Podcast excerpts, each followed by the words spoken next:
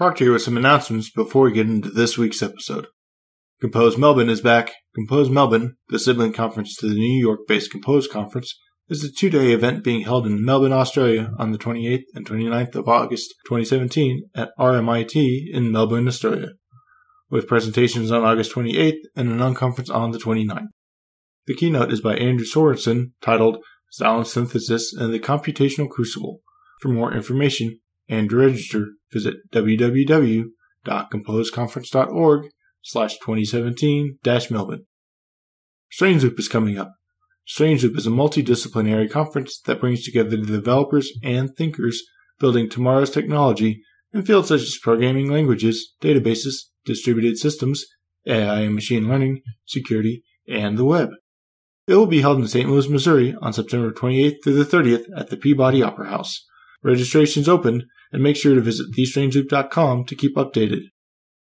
PWLConf twenty seventeen is the second full day's Papers We Love conference, co-located with the pre-conference events at Strange Loop in Saint Louis, Missouri on September twenty-eighth. Last year's event was a great success, with talks ranging from designing network systems to game engines. The conference intends to bring academia and industry within reach of one another, hoping to foster stronger collaboration and mutual appreciation across respective fields. Tickets are forty dollars with an optional donation and free if you're a student or recipient of a Strange Loop Opportunity Grant. Keep an eye out for updates on p w l conf dot org. ElmConf is returning to Saint Louis on September twenty-eighth, twenty seventeen for a day of learning, speaking, and connecting with the Elm language community. ElmConf will once again be co-locating with Strange Loop, and the conference will run on Strange Loop's pre-conference day. For tickets and more information, visit w w w dot elm dash conf dot u s. Open F-Sharp will be taking place the twenty-eighth and twenty-ninth of September in San Francisco. Taking place in the heart of San Francisco, Open F-Sharp features two days of F-Sharp talks with workshops with world-class speakers and a unique opportunity to connect with the F-Sharp community and some of its key contributors, all while learning about the latest developments in the F-Sharp ecosystem. For more information and to register, visit open f sharp dot org. RocketCon is October seventh and eighth at the University of Washington, with one day of speakers and one day of collaborative hacking. Their keynote speakers are the C S professors Dan Friedman, co-author of the classic reference Essentials of Programming Languages, and Will Burr, inventor of Minicameron. Details and tickets are available through the webpage at con dot rocket dash lang dot org. Lambda World is back, taking place in Cadiz, Spain on October twenty-sixth and twenty-seventh. Early bird tickets are sold out, but student tickets and regular price tickets are still available. For more information, visit w w w dot lambda dot world. Code Mesh will be taking place the eighth and ninth of November. Keynote speakers David Turner and Margot Seltzer are already confirmed, and the speakers have been announced and early bird ticket sales have started. For more information and to register, visit w w w dot code mesh dot i o. MoonConf will be taking place in Phoenix, Arizona, November ninth through the eleventh. MoonConf is a three-day conference for the functional programming community to learn and celebrate together. There will be single-track talks on Thursday and Friday, and an all-day open space on conference on Saturday. For more information, visit w w w dot moon conf dot org. Lambda Days twenty eighteen will be taking place February twenty-second and twenty-third in Krakow, Poland. The twenty eighteen Lambda Days call for papers is now open. Submit your proposal for a chance to join Jose Valim, Feline Heimrens, Philip Wadler, Heather Miller, and others on their stage in February. The call for talks is open until October thirtieth, and a research track is available as well. And the last very early bird tickets are on sale. Get them while you still can. And if you don't manage to catch the very early bird tickets, don't worry. Early bird ticket sales start on October first and will last for a month. For more information, to submit your talk proposal, and to register, visit w w w dot lambda days dot org. And if you know of any other conferences around functional programming, email contact at functional geekery dot com and I'll be happy to announce them. Also, some of you have mentioned that you would like to show your support for Functional Geekery. In that vein, Functional Geekery now has a Patreon page. If that is how you would like to show your support, you can find out more at w w w dot patreon dot com slash f n geekery. And a giant virtual hug goes out to all those who are already supporting the podcast. Lastly, if you're enjoying Functional Geekery, please help spread the word. If you would leave a rating and or review on iTunes, or your favorite podcast directory, or even share your favorite episodes on social media. I need your help to spread the word about Functional Geekery. And if there are any guests or topics that you want to hear from or about. Please reach out and email guests at functional geekery dot com, and I'll put them on my notes for future episode ideas. Thank you for listening, and for all your support. Welcome to Functional Geekery. I'm your host, Proctor. In this week with us, we have Debasish Ghosh. Debasish, would you mind telling everyone a little bit about yourself? Sure. Thanks, Proctor, for bringing me to this program. I'm quite excited.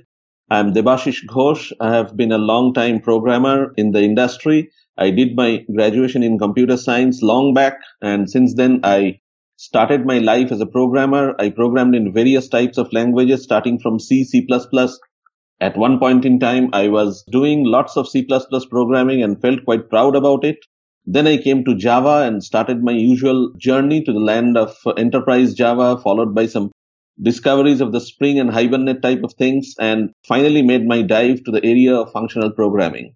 I discovered Scala at a time when I was also programming in a polyglot fashion using stuff like Ruby and Python, but finally stuck onto Scala because of my love for static typing, and Scala as a language appealed to me the most. And since the last seven, eight years, I have been doing Scala programming in my day-to-day job. And also I am a uh, contributor to the open source area, and I have some open source projects going on for me, and Scala is my number one go-to language at this point in time. I'm a principal engineer with Lightbend, and there also I do programming using Scala and some of the big data frameworks like Spark, Hadoop, and some of the streaming engines like Flink or Kafka Streams. And you got to put on my radar from some of the functional domain modeling, functional reactive programming, and some other people recommending you in general saying, hey, yeah, whether or not it was direct or indirect, putting you on my radar. I was like, okay, I got to talk to Debasish about some of the stuff he's doing. So you start out in the C-based languages, C, C++, you move to Java. What was that first experience like? And then you said you started doing Scala about seven to eight years ago. And you had a little bit of Ruby and Python and Polyglot. What were some of those transitions across those languages that set the stage for you when it was finally time to discover Scala? Yeah, actually, from C++ to Java, it was possibly an obvious kind of change because of the way the industry accepted the language Java. And at one point in time, I was doing a lot of C++ programming and felt myself to be a proud programmer of C++ template programming, C++ template metaprogramming. And then I discovered Java, and the natural course of the industry took me into the Java enterprise land. I was working in the industry, so Java E E was being adopted, and I worked for a couple of years using Java E E frameworks. And then suddenly I discovered Spring. That was also while I was working for a startup. And Spring and Hibernate took a lot of time from me over the next couple of years. I did lots of programming with Springs. And then I discovered Scala around two thousand seven, two thousand eight. And I think I wrote one of the earliest blog posts on Scala that was circa two thousand seven or so, or maybe it was two thousand six. And the thing that appealed to me regarding Scala is the unification of object-oriented and functional programming. Prior to that, most of my exposures to functional programming was through the famous S I C P book. And I did some programming in Scheme and got used to the functional paradigms. But with Scala, it was an entirely different experience because of static typing. And then I could rediscover some of the things, some of the advantages of using static typing in my programming environment, and how the compiler does most of the checking, how I need to write less of less tests, and I could reason about my code.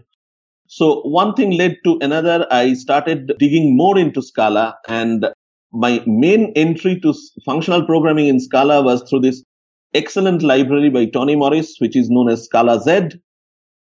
And since then, I have been working mostly on functional programming in Scala. I'm a big fan of pure functional programming.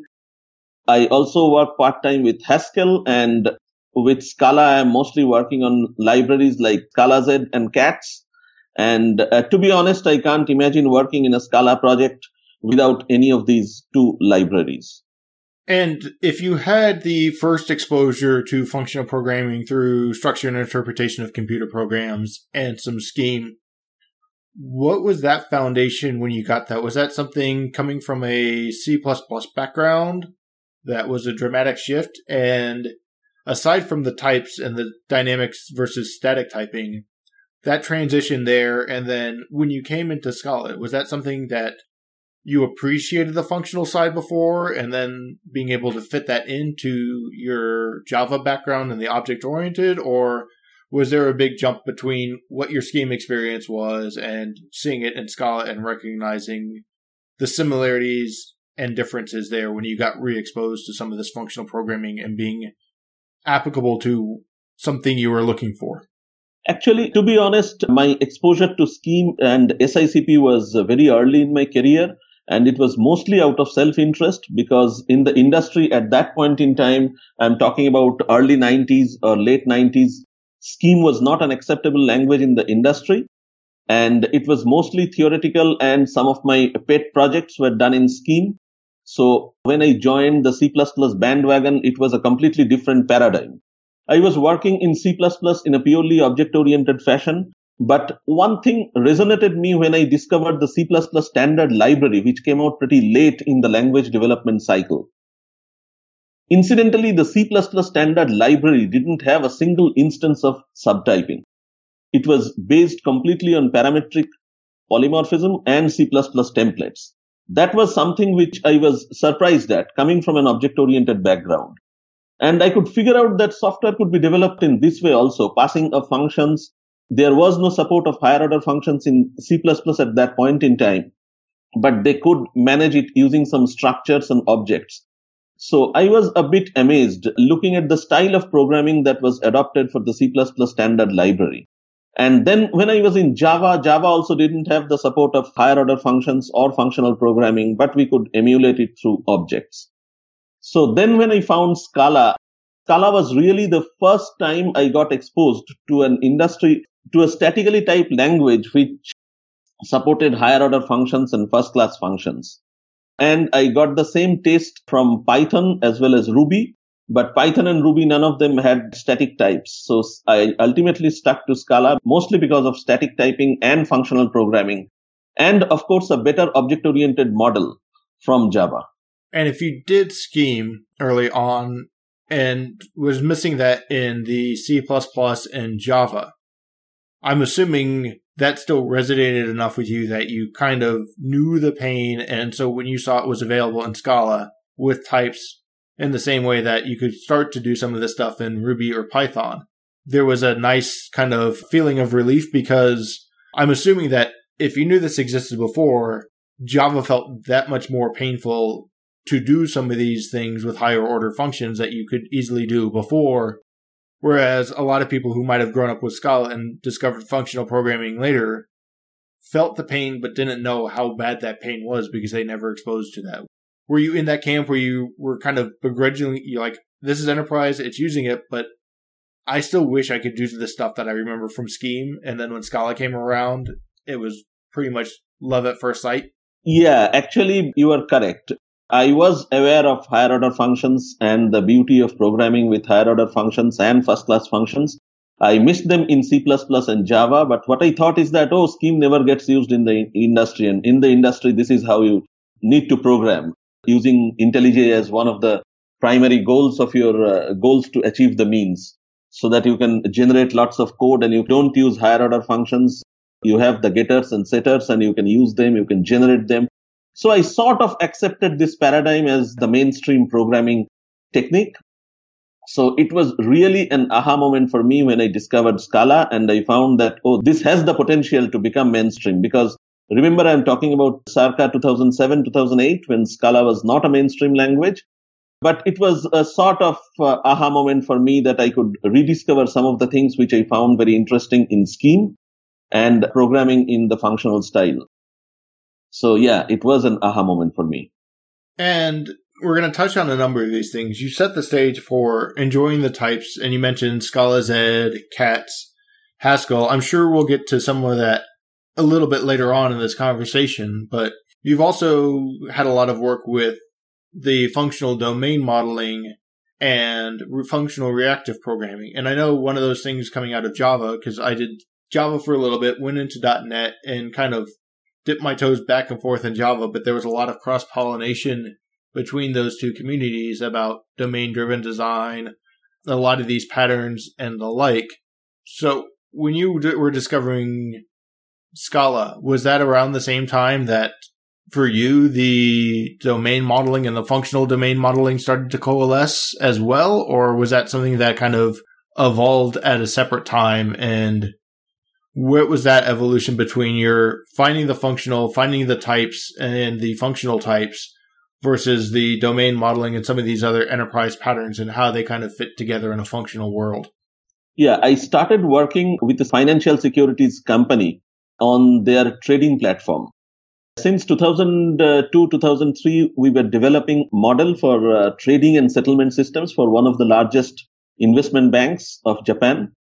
And there I came across this concept of domain modeling because I found that the domain model which they had was an extremely complicated one. And unless we have some form, some way to manage the domain model or modularize the domain model, it would be impossible to come up with a manageable system which can be maintained down the years. And it was at this point in time I came across this Eric Evans book on domain-driven design. And that was one other aha moment for me because I liked the book very much. I read through the entire book. And the most important thing which struck to me was the concept of a bounded context. At that point in time, I was not aware of functional programming in the industry. I was not doing functional programming also. But I came to the realization that in order to develop large systems, domain model is the core concept which you need to lay your most emphasis on. Domain model is possibly the most important artifact in the life cycle of a project which you need to take care of. And I was developing domain model as per Eric Evans' book using the standard object-oriented way. It was much later down the line when I came across Scala and when I started digging more deep into the functional paradigms that Scala offered, the Scala Z language. CATS was not there at that point in time.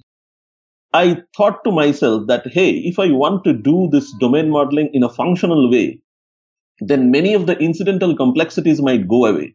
For example, manual management of state. Every domain model has a concept of state and you need to manage them efficiently. And what more an effective way to manage state than through functional programming? You can really keep your model referentially transparent till the end of the world, and then you expose state to the user.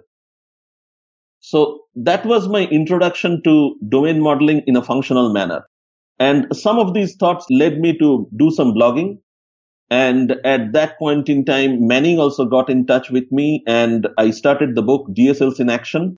Though the book was called D S Ls in Action, it was mostly about domain modeling and how to take care of domain models. And it set the perfect tone for my second book as well, but we can discuss that later. But yeah, the functional programming, as far as domain modeling is concerned, the idea came to me when I was working in a complex domain model, and I thought that object-oriented techniques added a lot of incidental complexities while managing domain models. And functional programming, using some of the mathematical aspects of functional programming, like function composition and things like that, helped me a lot in conceiving how larger models should evolve from smaller ones. And I figured the domain model aspect was probably early on before the functional programming, given the timeline you mentioned of discovering Scala and then getting to use it.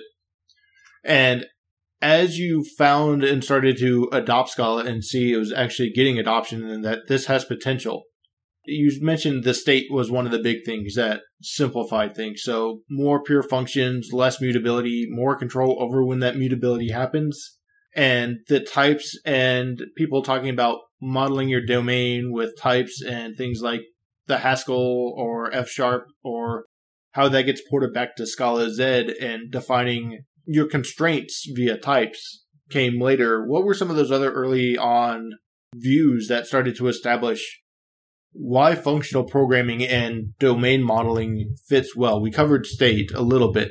What were some of those other things before you actually got further down the line into the Scala Z kind of libraries that you mentioned? When I talk about functional programming and domain modeling, I always keep referring to this paper by John Hughes, which came out late eighties or early nineties, Why Functional Programming Matters. And right in the abstract of that paper, he mentions about two key aspects of functional programming, which leads to better modularity and compositionality of code base. One of them is lazy evaluation, and the other is higher order functions. Maybe I got the order wrong. He mentions higher order functions before lazy evaluation. And these were some of the key understandings which I had when I got exposed to functional programming. And when you consider a domain model, what exactly is a domain model? Any non-trivial domain model that you can think of is basically a union of a few bounded contexts. I'm using the term bounded context as per Eric Evans' book. And if you now dig down into what exactly is a bounded context, a bounded context is a composition of modules. And each module has some contracts based on some types and functions, and some domain rules. So we have domain behaviors, which are the domain functions. We have objects on various types. We have function composition. And using this composition, we can compose domain behavior, smaller domain behaviors to lead into larger domain behaviors. And we have a set of business rules. So this is all we need in order to come up with a successful domain model. So the ultimate success of the domain model depends on how you can modularize these concepts, how you can compose these concepts into the bigger picture. And I found that functional programming is one of the key vehicles to do this, because once you have pure functions which are referentially transparent, you can compose them without any fear, without any fear of side effects. And that's one of the key impacts that functional programming has, that you need to have your side effects decoupled from your pure business logic. So your functions become more testable, your model becomes more testable, and hence it can scale well, it can compose well. So that was my key understanding when I started my journey into the world of functional programming and domain modeling. And then you mentioned the modularity, and per my understanding of bounded context from Eric Evans' book, that means I might have a customer, but if I'm in finances, that's one thing. If I'm in order procurement, that's another thing. These modules play in to help establish the bounded context of what a customer means in one context versus customer in another context. Is that what you're referring to when you're talking about the modules helping you in the functional programming mindset? Yeah, actually, a domain model is a union of bounded contexts, and a bounded context is a union of modules. So one bounded context can have multiple modules, but the ubiquitous language or the domain vocabulary has to remain uniform within one specific bounded context. It may differ. For example, if I'm developing a securities trading system, the term security has a definite vocabulary. It has a definite meaning within the bounded context of the securities system. But when I'm developing a system that does authentication and authorization, their security has a completely different meaning. And that's what we mean by domain vocabulary. A domain vocabulary is uniform within a specific bounded context. So when you have a single bounded context and you are thinking in terms of that bounded context only, you can divide your logic in terms of various modules. And each module can have a group of related functions. So things sort of modularize naturally when you think in terms of functions. One of the things which hit me with object-oriented programming when I discovered functional programming is that in object-oriented programming, you usually couple functions along with state. It's not absolutely essential that you need to do so, but mainstream object-oriented programming languages work in that way. You have a class. Within the class, you have some state and you have a bunch of related functions. But it was always a question for me, what exactly should go inside this class or inside this object? They are often used to arise occasions when I was in sort of a dilemma, whether I should place this in this class or in this class. So these kinds of dilemmas never occur you when you are doing pure functional programming with modules. Your module is a collection of pure functions.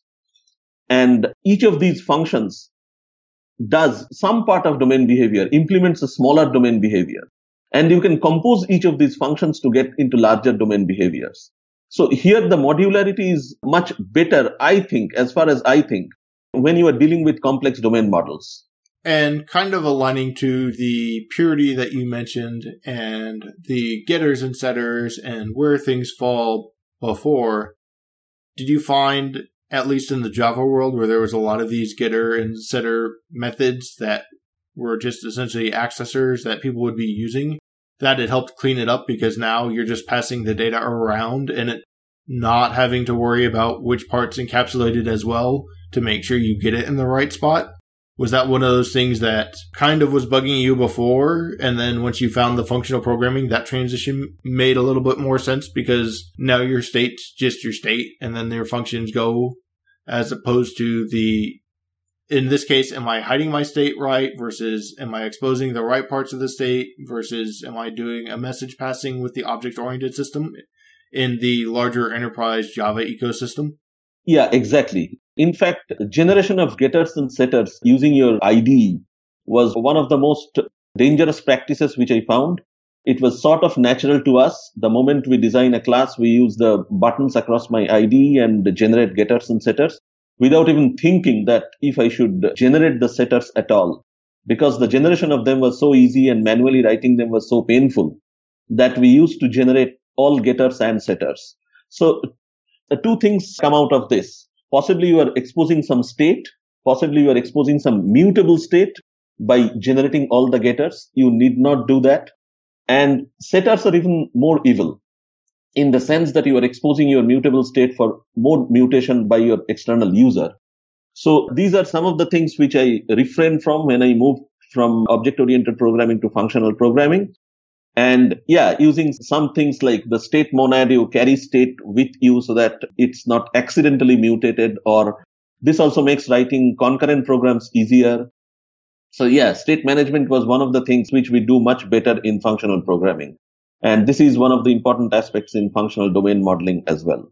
And as you push down the Scala route, I know Scala kind of had a couple of philosophies to begin with. I think there's still a couple of philosophies out there today in the Scala world of, is this just a better Java with some other stuff, and I'm just using it in the way I might be adding Groovy or Guava on as libraries or languages, versus the push down to using the stronger types, which eventually led into these Scalaz, CATS, kind of Haskell-inspired libraries.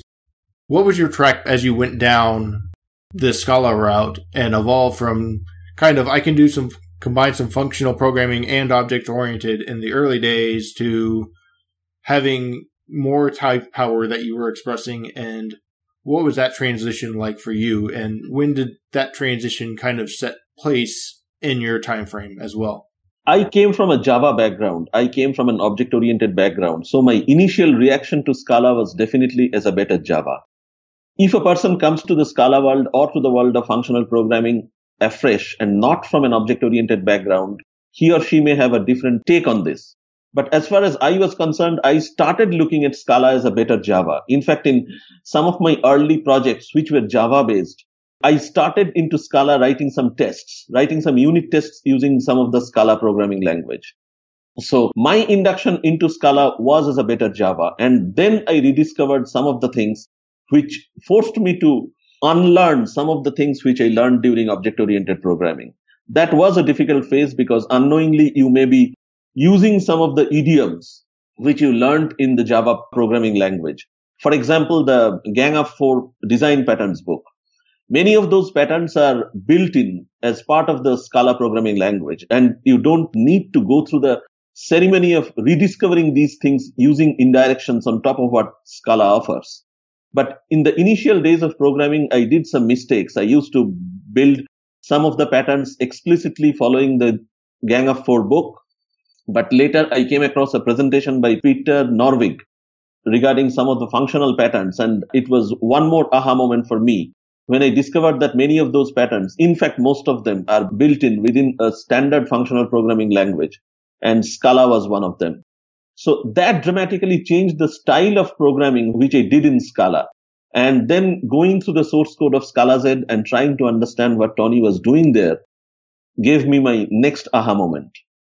So yeah, I came from Java background, but I got inducted into Scala using Scala by starting as a better Java. But now I think I've successfully unlearned many of the things which I learned during my Java days. And what was the thing that took you from, I'm taking advantage of the built-in patterns that I don't have to write like I would from the Gang of Four pattern, because my language it actually supports these inherently, and I don't have to go write these, to discovering Scalaz, starting to dig in, and now having your kind of crisis of having to really unlearn the things you learned and start to wrap your mind around the new way of thinking and pushing towards the more Haskell-esque flavor of Scala versus the better Java. What was the first thing that kind of put that on your radar, and how did that evolve to your use? Was that a slow transition? Were there certain things that put it on the radar first and then you started folding more in, or is it one of those things as you looked, some other realization happened? So what was the start of that, and how did that evolve? Two of the design patterns that I was using mostly in my Java days were the strategy pattern and the bridge pattern.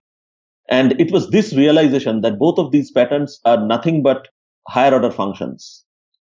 This was the most important realization which I made from when I did the transition from uh, Java to Scala.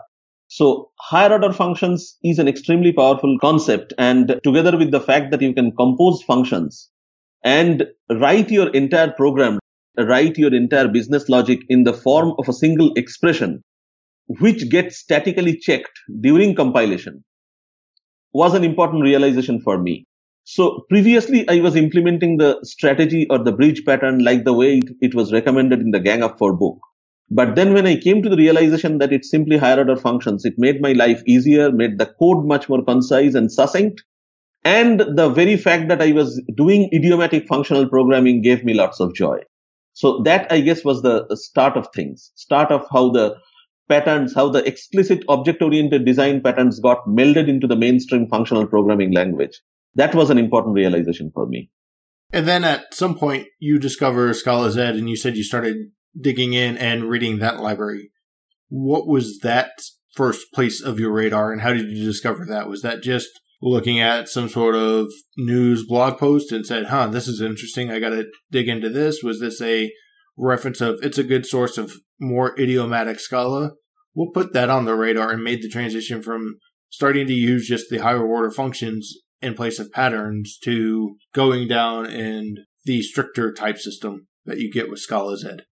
Yeah, Scalaz was the next level of transition for me, because I used to regularly subscribe to the Scala user mailing list. And from there, I got the name Scalaz and I started looking into it. And to be honest, initially, I couldn't make any head or tail out of it, because the coding standard or the coding style of Scalaz is completely different from what was known at that point in time as idiomatic Scala.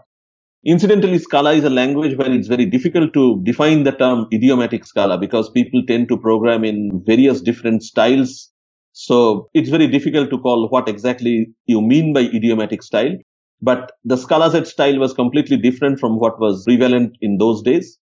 It still is, I guess, and CATS is no exception. And as I dug deeper into the code base of Scalaz, I came to the realization that it's possibly the next level of functional programming transition that I need to get into, because it deals a lot with the concept of algebraic design. And as I saw more and more of abstractions like the monads and the monoids, I came to appreciate these as the newer design patterns of functional programming. I call monoid a design pattern in functional programming, and I use monoid a lot these days. It's mainly because the contract gives you just an algebra. It doesn't speak anything about the implementation aspect of a monoid. So if I can make my code depend on an algebra instead of an implementation, in that case, I can make my code much more generic.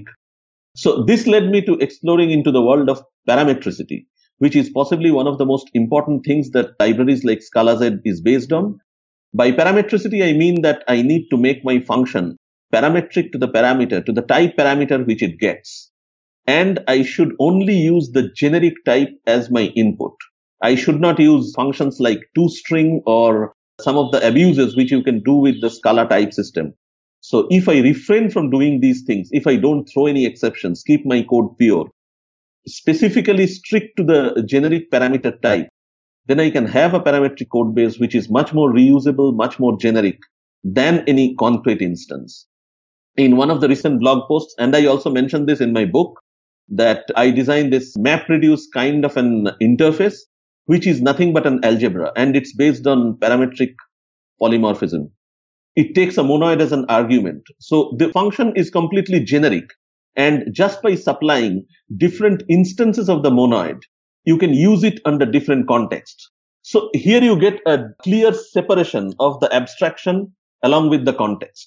The abstraction is the algebra of the monoid, and the context is the specific instance of monoid which you supply to it. And MapReduce can be defined as a generic contract based on the algebra of a monoid and a foldable. Reduce is almost like a fold. So when I design a MapReduce program, when I design a contract for a MapReduce function, all I need is the capabilities of a foldable. I don't need to pass a list there or a vector there, because a list or a vector is a much more powerful abstraction than a foldable. A foldable can only fold, and that's exactly what you need when you are doing a reduce. So this leads me to the next principle, which I try to adhere in my daily life of programming. Use the least powerful abstraction that applies to your use case. When I'm designing a MapReduce function, I take two things, a foldable and a monoid. And both of them are just algebra.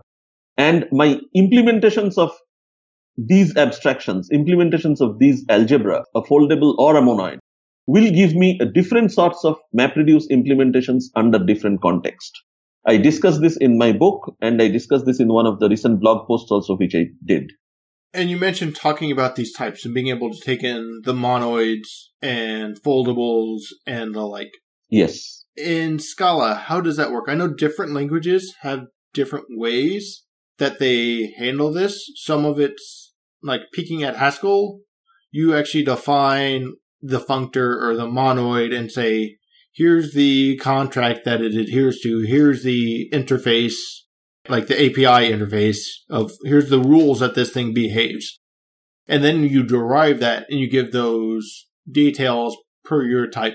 Is that something that's mimicked in Scala? Is that just more reflectivity? Is there an interface? How does the world of Scala look like when you're saying, I take a monoid in?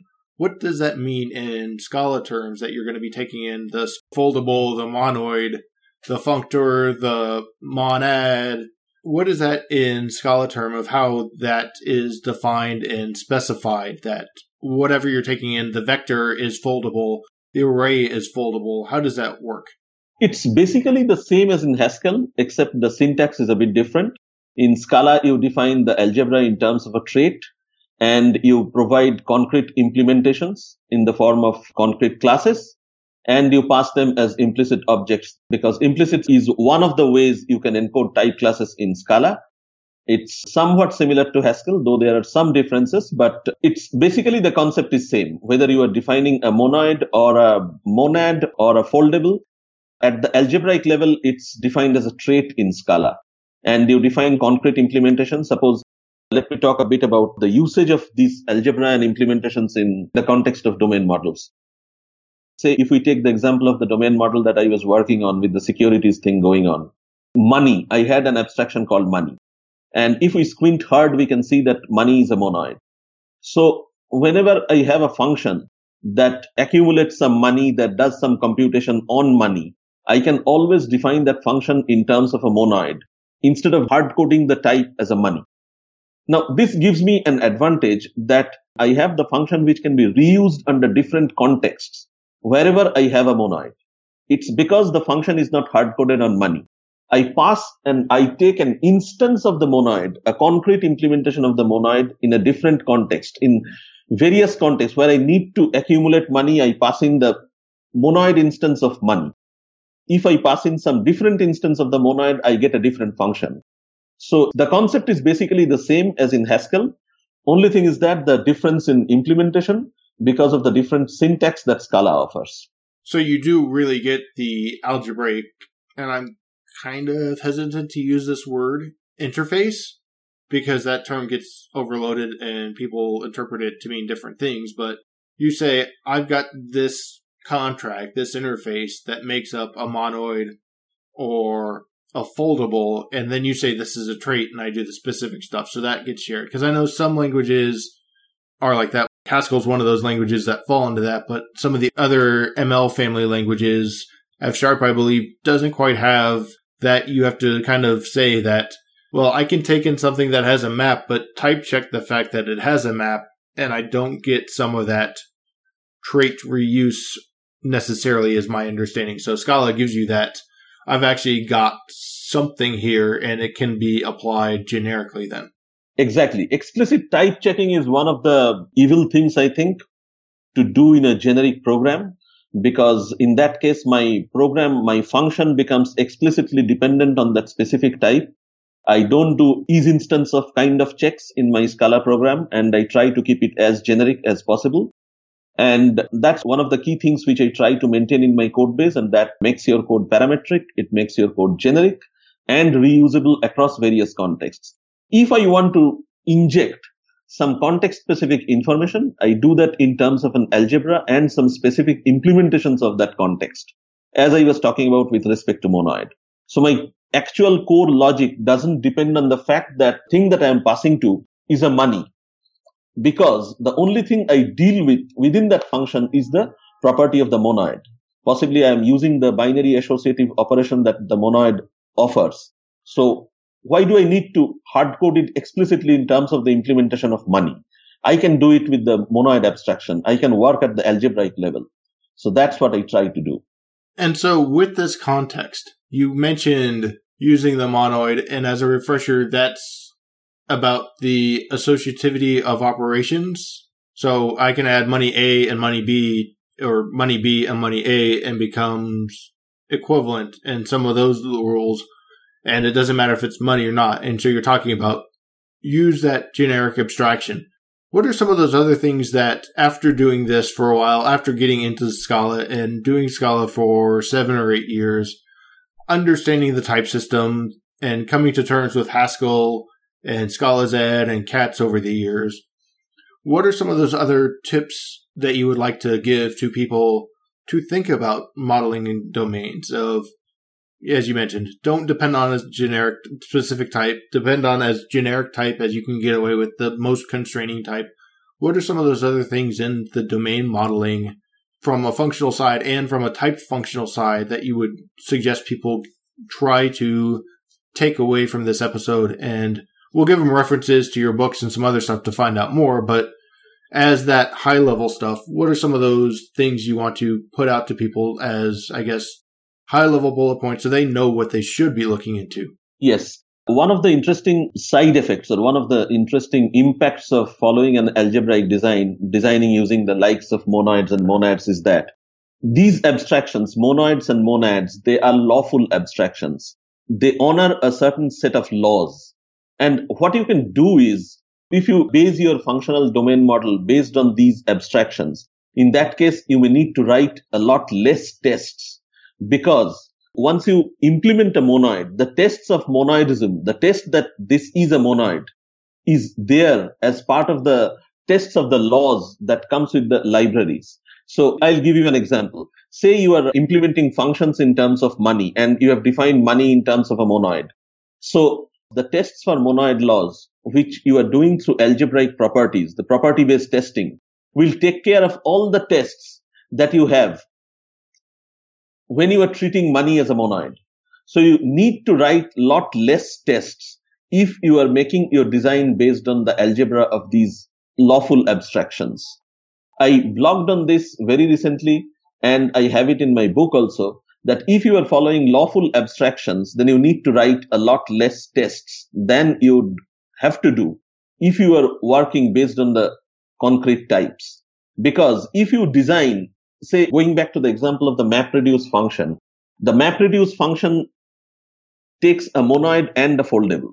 So the test that you write for that MapReduce function will test whether the function honors all the laws that foldable and monoid honors. So those tests you do not need to replicate in all of the concrete implementations of the monoid or the foldable, which you have. So that's an interesting advantage, and that's what I found very helpful when designing functional domain models. And then you mentioned, and we'll just use the money as a continuing example, that if you squint, you see that it's a monoid, or it can be treated as a monoid in certain scenarios. Do you have any tips, recommendations, or other things that people should know to be able to help develop that perspective where you can say, oh, yeah, so a lot of the money stuff I need is associative, so therefore it's a monoid, and it follows these rules. And how do you start to get a picture of these different algebraic types that you can start to then, say, be able to squint and apply to your domain model? Is there any tips and advice that you have for getting people to recognize some of these algebraic types that they can then start to coalesce and fit into form so they can use the generic abstractions? I guess most of this thing comes from experience, and you need to squint hard at your existing code base. In fact, in uh, one of the upcoming conferences, I'm talking about this pattern mining thing, how to look at a legacy code base and find out interesting algebraic patterns from that. And I don't think there's any shortcut to this. You need to keep in mind the algebra. And when you squint hard at the program, you examine the implementation of the function to find that if it can be transformed in terms of the generic contracts that any of these algebras may give you. So I don't think there's any shortcut to this. It comes with experience, and you need to squint hard and examine your current implementation to mine any of these patterns. But based on my recent experience, I'm sure you will be able to get quite a few of them if you look at a legacy code base and try to find them out. I myself have been able to do it in a couple of occasions that I did some audit for some legacy code base, and I had some experience of mining some of these patterns. And you mentioned that upcoming talk, so I'm definitely going to have to keep an eye out for it, because I think that's going to be one of those things that will be valuable to me, is to be able to see some examples of, here's what we're seeing. If you squint, you see it meets this algebraic type, which has this contract, and that's what makes the algebraic type. So being able to see some examples and have you walk through that is definitely putting that talk on my radar to watch for when it comes out. We're getting towards the end of our time, so I want to make sure that I'm sure I've got plenty of questions to ask you, but I want to take a pause. Is there anything that we haven't touched on in depth enough, or that you would like to make mention that we haven't even talked about? Is there anything we want to go back and revisit? New things that have come to mind since we've talked? I want to give a brief pause so we make sure we can cover something important, but I've still got other questions if not. One thing I mentioned in passing during the initial phases of the talk that I would like to reiterate is, this is also in the context of this pattern mining thing that we were talking about last, is that the first step is to identify an algebraic abstraction that fits the implementation of this function. And the next step will be to refine it so as to use the least powerful abstraction that fits the implementation. I'll give you an example. Suppose you go through an implementation of a function and you find out that there's a monadic pattern within it. You discover that it can be rephrased or re-implemented in terms of a monad. The next question you should ask is, can I do with a less powerful pattern than a monad? Because in my experience, many of the monadic applications which we do are really operations on applicatives. An applicative is a less powerful abstraction than a monad. So, the next step, once you discover that it can be phrased in terms of a monad, the next step will be to try and refine it in terms of, if you can, in terms of a lesser powerful abstraction, which is the applicative. So this is the other principle which I follow, that use the least powerful abstraction which fits your use case. It may not always be the monad. It can be an applicative also. So use an applicative when you can. And only when it's not an applicative and you need the power of a monad, go for the higher powered thing. And we've mentioned monoid, we've mentioned monad, we've mentioned duplicative, kind of touched on foldable and functor. And when we talk about these algebraic types, do you have any good references? Because sometimes it's hard to find the good references that actually explain concisely and clearly what these contracts are that we should be looking for. There's the joke of, once you understand what a monad is, you stop being able to explain a monad. Do your books cover this? Are there any good resources that you would point people to to be able to say, I guess before you start squinting at your legacy code base, you actually have to understand a fair amount of what the algebraic types are. Do you have any good resources that you'd point someone to to be able to start to develop this intuition and remembering of what functor versus a plicative is, versus a monad versus a monoid versus a profunctor, and all these other terms that if you just try and go to Wikipedia, it can get hard to parse because you're half talking programming, you're half talking category theory from a mathematical perspective. Where would you point people to to, I guess, start taking the first step on this? Yeah, one of the interesting starting documents will be a document known as Type Classopedia. It's available on the internet. I forget the name of the person who designed it, but it gives you a very nice hierarchical view of all of these important type classes or the algebraic abstractions. And the other important reference will be, as far as Scala is concerned, will be the Functional Programming in Scala book by Runar Beerson and Paul Ciusano. That's possibly one of the most important functional programming books as far as Scala is concerned. And my book discusses all of these abstractions from the domain modeling point of view, how to apply these patterns when you are designing domain models. It keeps discussing them in the context of specific domain models when you need to apply these and what are the pitfalls of applying some of these patterns. So I would guess these three references will be the starting points for anyone trying to delve deep into the world of algebraic programming or algebraic data types.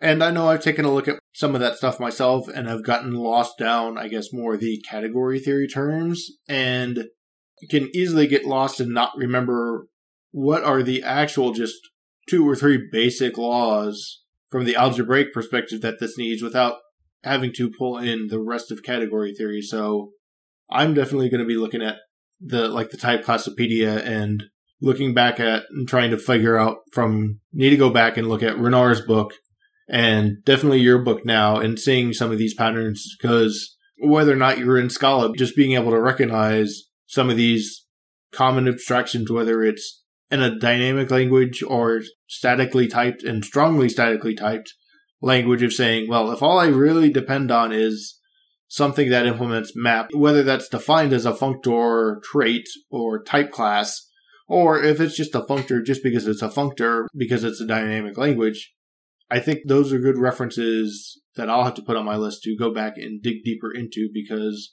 whether or not you're following that, that higher level abstraction sounds like a good thing. And I know Runar on his episode also mentioned that the more generic, you lose power, but you also become more expressive because you're like, this is only what I'm doing against this. I'm only on an applicative, or I'm only on a foldable, not a whole vector or array that I could be working against.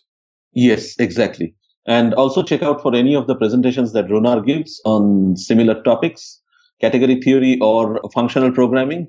He has this ability to make it more approachable to programmers. And I also sincerely believe that you don't need to have an uh, in-depth knowledge of category theory in order to do functional programming. There are instances where knowledge of category theory helps, but it's not an essential thing. And that kind of reminds me of the thing I've seen with the Haskell pyramid, of where people think you have to be productive in Haskell. And I would probably assume that the same holds true for Scala and the Scalaz C A T S domains of, you have to understand all this stuff before you can really be productive. And it sounds like you're reinforcing the fact that there's some basics that you know. And if you know these basics, if you just know what an applicative is or a monoid is, you can start to get pretty far because you've at least identified one abstraction that you can squint and go do your code archaeology against. Yes, you need to understand the contract of the abstraction, what an applicative gives you, and how does it compose, how you can use the type system to compose it with other applicatives or other forms of abstraction. So that's the part you need to understand. So we're getting close to our time, and I don't want to take too much more of your time today, but I want to give you the opportunity to plug anything else. We've kind of mentioned your books, but we'll give you a chance to explicitly name them, who's the publisher, where to find it. You mentioned some upcoming conference talks. I know you've got a lot of talks in the past. People can go find that stuff and look at those past conferences as well. But other projects you're involved with, other things you want to make sure people know about. So your books, other projects you're involved with, upcoming conference talks to either see you in person at or watch for your videos and make sure they come out if they can't make it to the conference. What do you want to let people know about coming up? Yeah, as far as my last book is concerned, it's titled Functional and Reactive Domain Modeling. It's published by Manning and it came out November last year. And so far, it has got quite good response from the market. So go check it out.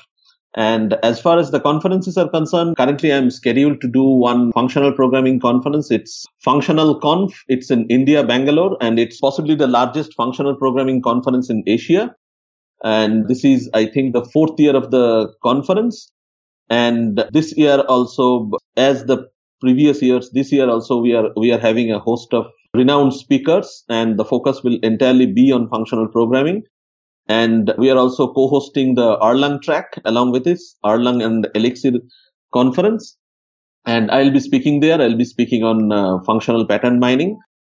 And the next talk that I'll be giving is in December in Scala Exchange, Skills Matter. And I'm one of the keynote speakers there, and I'll be talking about functional uh, domain modeling architectures, how to architect your functional domain model in a completely functional and reactive way. So that's one of the other talks that I'll be giving in December. So currently I have these two talks scheduled, and uh, yeah, I guess that's all. And you mentioned your D S Ls book.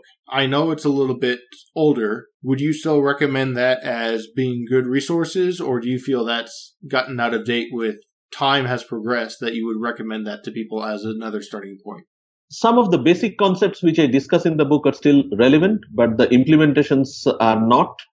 And because of the progress that has been made in almost all the languages discussed there, I think I would like to have a second edition for this book. In fact, when Manning approached me last time, they approached me for a second edition of that book. But what I told them is that area of programming languages and Scala has progressed so far that we should have a new title for this. And this is a logical segue. The next book, the Functional and Reactive Domain Modeling book, is a logical segue to my earlier book. And as far as D S Ls are concerned, yeah, the for my book, the basic concepts still hold good. But uh, as I mentioned, the implementations are not. They need to be rethought and uh, revamped in the context of the newer developments which have taken place. And that's what I wanted to check, was how much of that foundational stuff was set in the D S L book that you said it was a transition to your functional domain modeling book. If those two were kind of isolated enough, or if it made sense to go back to the D S L book, reference that as well, but keeping in mind that, as you gave your warning of, it needs a second edition. Some of the stuff is there, but the foundations are there. So I wanted to make sure we at least covered that recommendation on your side and didn't leave people hanging out if you still thought it held relevance. If some person decides to buy one book, I would recommend the latest one because it's updated, and the two books are fairly independent. So it's not that the first one is a prerequisite of the second one, because things have changed and the new book treats the entire subject from a different point of view. In D S Ls in Action, it's not functional enough because it's a book based on polyglot languages. It discusses Ruby, Clojure, Groovy, and Scala, and some, and to some extent Java also. But the latest book is entirely on Scala. So if someone wishes to buy one book, then I would recommend him to buy my latest one, the Functional and Reactive Domain Modeling. It's almost a self-complete and independent reading, and it's not tied in any way to the knowledge that we got from the first one. And that sounds good. I just want to make sure we weren't passing up an opportunity for you to plug that book if it was still applicable. So where are the best places for people to find you and keep up to date with what's going on? Where are the best online resources? You mentioned your site a couple times, and we can get that in the show notes. Are there any other places for people to track you down, follow you, keep up to date, and keep you on their radar as you provide more knowledge if they are interested in this functional domain architecture? Yeah, I'm quite active on Twitter. My Twitter handle is Debashish G, so people can follow me on Twitter. Besides that, I have a blog also. It's hosted on Blogger, and it's uh, debashish g dot blogpost dot com. And for the last one or two years, I was not very active in blogging. I have recently picked up the tempo once again, and I have started blogging once again, so people can follow me up there as well. I make occasional appearances in uh, conferences because staying in India, it's not always easy to attend uh, or talk in conferences in the U S or in Europe. But I do go there sometimes. And when I'm there, I can always talk to people. I love to have hallway conversations when I'm on conferences. And besides that, people can get in touch with me on email as well. My email I D is dghosh. D G H O S H at A C M dot org, A as in Apple, C as in Cat, M as in Mary. People can write me emails. I usually try to respond to them within a week. And yeah, but the most uh, convenient way will be to follow me on Twitter, because my Twitter feed is almost exclusively technical and it deals a lot with functional programming and related things. That sounds good, and I'll make sure you get all those links in the show notes. So if anybody's out and about while they listen to this or doing something else, they can always come back to the show notes and find those links instead of trying to track down where we mentioned them in the episode. Sure. I'd like to give a giant thank you to David Belcher for the logo. And once again, thank you, Debasish, for taking your time to join me today. Yeah, it was great. I don't think we managed to dig in deep enough, so I'm sure I'll have to get you back on and evaluate some of these concepts more, because it sounds like we just started scratching the foundation of this, but definitely looking forward to some future talks that you've mentioned, and would definitely love to have you on in the future at some point to expound on this more, because I think this is one of those things that people talk about but don't necessarily get as much attention and examples as we probably should in the functional programming community versus what you hear about in the object-oriented community and the power that some of these abstractions give you. So thank you for taking your time to join me today. It was a pleasure talking with you. It was great talking to you as well. Looking forward to future episodes. Until next time, this has been Functional Geekery.